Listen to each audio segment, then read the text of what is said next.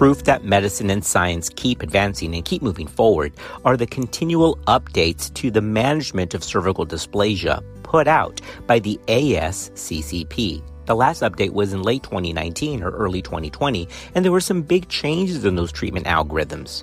So I want to thank Stacy who sent me a message that was really relevant in light of those recent changes.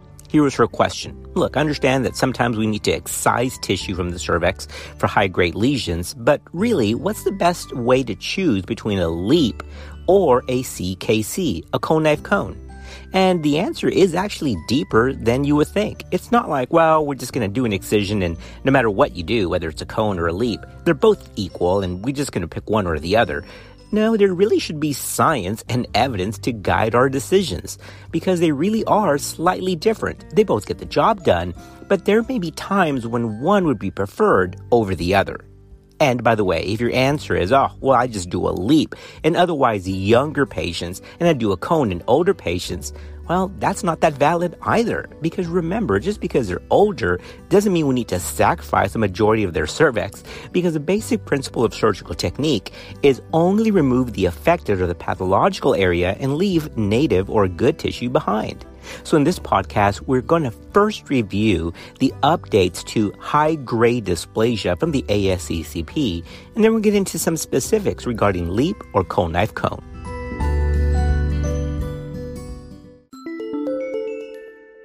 Regarding the treatment guidelines from the ASCCP, remember that these guidelines are dichotomized by age, specifically in patients under 25 years of age, where more conservative management can be done, even for high grade lesions, but we'll get into that in just a minute, and patients who are above the age of 25. The reason is, is that there is a high rate of spontaneous regression of HPV and even CIN2 and a low incidence of cancer in patients who are under the age of 25. Now, a quick word about CIN3. CIN3 is a true pathological precancerous lesion, and in most cases, almost universally, CIN3 should be treated and excised for true diagnosis. So, we're going to talk about that in just a minute. But remember that the basic premise is that the ASCCP divides treatment guidelines from 25 years of age and under or 25 years of age and above. Now, regarding management of CIN2 or 3 found at colposcopic biopsy, the ASCCP states that in all non pregnant patients with a diagnosis of CIN3, treatment is recommended and observation is unacceptable. So, once again, right off the bat, if you get a CIN3 on cervical biopsy, the ASCCP guidelines is that that requires treatment and observation is not advised. In non pregnant patients with CIN2, treatment is recommended unless the patient has a big concern about the effect of treatment on future pregnancy. And we'll talk about those in a little bit further on down the podcast. According to these guidelines, observation is unacceptable when the squamous columnar junction, or the SCJ, or the upper limit of the lesion is not fully visualized, or when the results of an ECC shows CIN2 or more. Of course, the rationale is that CIN3 is considered an immediate cancer precursor, and treatment is always recommended, and observation is never acceptable except maybe during pregnancy. Observation is acceptable for CIN2 in patients concerned about the potential effects of treatment on future pregnancy because there is some ties to both cold knife cone and LEEP and things like preterm birth. But I'm going to give you a big surprise here in a minute regarding that risk of preterm birth and treatment because it's not exactly what you think. Now, when treatment of histological high grade is planned, excisional treatment is the preferred method, although it recognizes that ablation can be done in some select cases.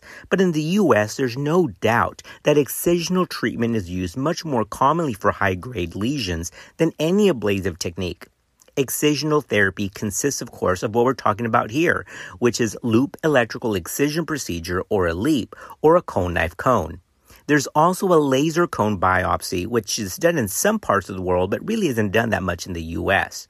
Of course, ablation treatment includes cryo, laser ablation, and thermal ablation. But the problem with ablative therapies is that you destroy the tissue and you never really get to prove that nothing else was hidden. In other words, an occult microinvasive cancer. And to me, that's kind of scary. So that's a clinical pearl. One of the main reasons not to treat CIN3 would be during pregnancy, where the risk of bleeding could be substantial. But even that is controversial because some feel that CIN3 is microinvasion to a proven otherwise and would push towards excision. But you see how complicated it is because it's not just about pregnancy, but how far along the patient is in that pregnancy. Obviously, if you find CIN3 and she's 34 or 35 weeks, you're not going to do a LEEP or a cone there because it's going to be a bleeding nightmare. But again, it's not just a pregnancy as a category, but things like gestational age, past history of the patient, and other comorbid factors go into play. But in general, pregnancy is considered an accepted contraindication to excisional procedures, even if it's CIN3. Otherwise, CIN3 should always be treated. All right, we have to restate it because it's an important point. According to the guidelines, CIN3 should always be treated. Again, maybe the caveat is pregnancy, but again, even that's controversial. But CIN3 should always be treated even in patients under the age of 25. And according to the guidelines, quote, observation is not acceptable, end quote. So remember, CIN3 is treatment, and the way that it's treated is with an excisional procedure, which is the whole focus of this podcast, either LEEP or cold knife cone. And we still haven't answered that question, but that's coming a little bit further down in the podcast. A quick word about expedited treatment. For non pregnant patients 25 years of age or older, expedited treatment, which is proceeding directly to an excisional procedure after a high grade pap smear without having colposcopic biopsies first, is preferred when the immediate risk of CIN3 or more is greater than 60%.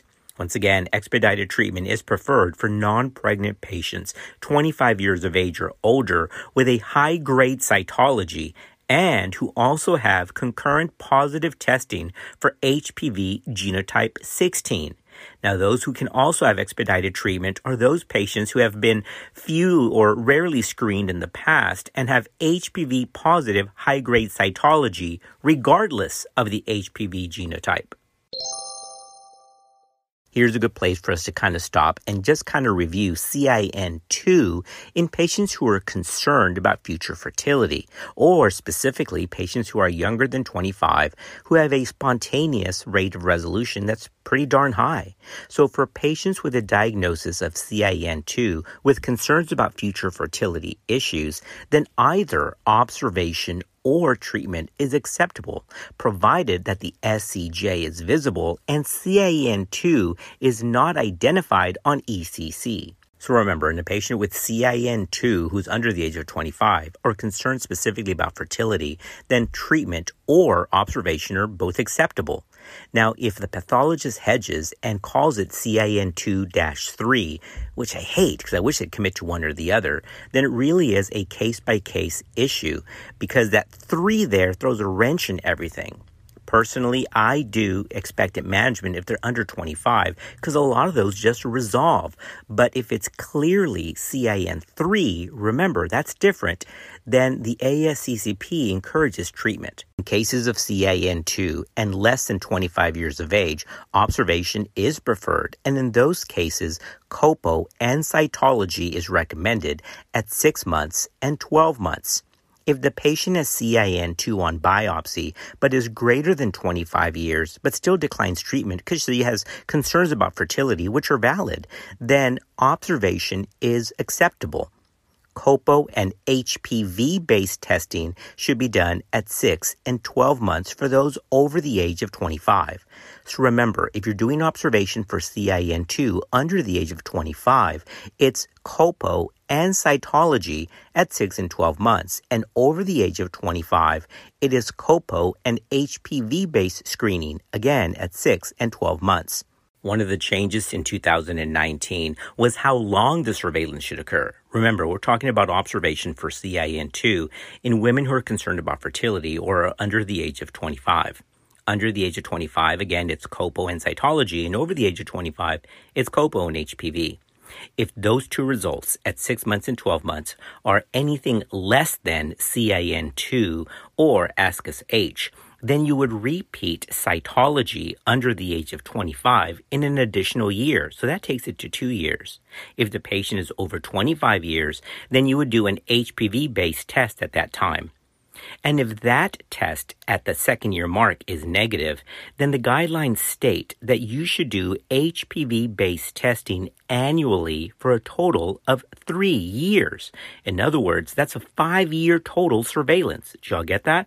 Again, the immediate short term follow up is at 6 and 12 months for CIN2 non treated. And if both of those are anything less than CIN2 histology or ASCUS H cytology, then you can repeat an evaluation in one year. It's a PAP under 25 or HPV test if they're greater than 25. So that's at the two year mark. And again, if that two year mark test is negative, then you can get an HPV based test annually for three years, taking it all the way for five years. Once that first five years of observation is done, then the guidelines state that the patient should be retested at three year intervals for at least 25 years. During this observation, if there's any abnormality, of course, then colposcopy should be done and those biopsies should guide further therapy. Okay, so now we're at excision, LEEP, or cone? Well, before we answer that question, a quick word about post excision surveillance. In other words, I'm not going to give you that answer yet because it's important to recognize what to do after you do a LEEP or a cone.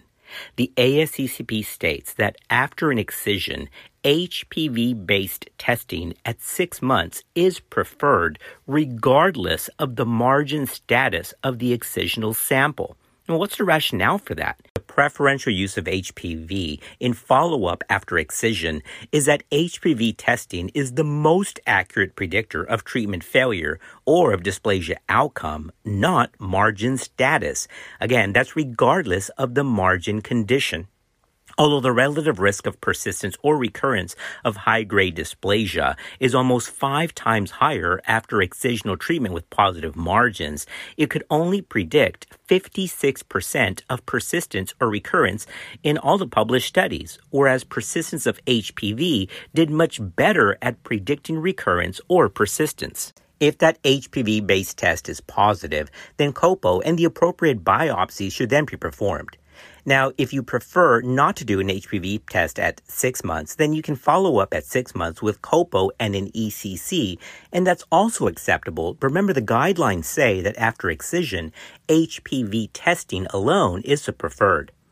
Retreatment for positive margins may also be acceptable based on the patient's age and her desires or lack of desires for future fertility. When margins are positive for CIN2 or the ECC performed at the original excision procedure shows CIN2 or more in the patient who is greater than 25 years of age and concern of fertility is not an issue, then repeat excision or observation is acceptable. Remember, for observation, the HPV based testing in six months is the preferred. All right, everyone, pay attention to this one because here's an important caveat. If the original excised specimen shows AIS, so adenocarcinoma in situ, and the margins are positive or the ECC is positive, that's the time when re-excision is definitely preferred and observation is obviously not indicated because we're talking about AIS. So if the initial specimen is AIS with positive margins or the ECC is positive, then the guidelines state that re-excision is necessary in order to achieve negative margins even if hysterectomy is planned. All right, so that's the clinical pearl. After original excision, do an HPV test in six months, and if it's positive, do colpo and biopsies, and that will guide therapy. But if there's positive margins or the ECC is positive for CIN2 or more, and the patient is greater than 25 years of age, and fertility is not that much of a concern to her, then you can offer re-excision or just wait for that six months follow up of HPV test to guide further therapy. So that brings us to our original purpose of this session. Is it better to do a cone or a LEEP? Well, for those of you who favor a LEEP because it somehow would give less adverse pregnancy outcomes in the future, well, that's not actually the case. So let's first say a word about adverse pregnancy outcomes, namely preterm birth, which is a valid fear. The theory that a LEEP destroys less tissue than a cone and therefore is favored is, well, somewhat of a myth. Based on cohort studies, the primary rationale for deferring treatment of CIN2 is a potential risk of adverse OB outcomes after excisional therapy, although the magnitude of this risk is debated. Now, of course, if you do a big honking cone and you take off three fourths of the cervix, that's not going to end well in terms of her future reproductive life. But in the most part, we're talking about only destroying or removing the tissue that has to be removed. All right, guys, this is kind of wild. Check this out. Studies are complicated in terms of preterm birth outcomes after either a LEEP or a cone by the finding that patients who have untreated cervical dysplasia actually have a higher risk of premature delivery than the general population to begin with. Isn't that wild or what? In other words, it may not necessarily be the treatment alone, but the whole fact that they have dysplasia to begin with. So let's say that again, because that's a clinical pearl. Patients who have severe dysplasia do have a higher risk of premature delivery over the general population, even without treatment. Although several studies have concluded that excision is associated with increased risk of preterm birth, especially as excision depth increases, others have actually not found an association after adjustment of the potential cofactor of dysplasia alone. Nonetheless, it's still considered best practice to avoid excessive tissue destruction when possible because that is just part of good standard surgical technique. Well, having said all that, we still didn't answer the question is it better to do a LEEP or a cone?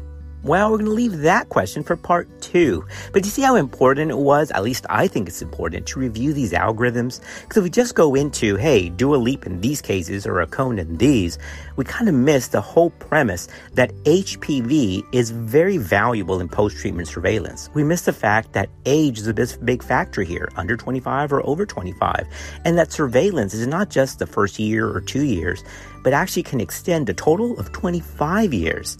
So I hope this background sets the stage for part two, which will come up after this podcast, which is answering the question LEEP or cone. We'll see you on another episode of Clinical Pearls to answer that question. Thanks, Stacy, for the recommendation on this topic. It's a good one.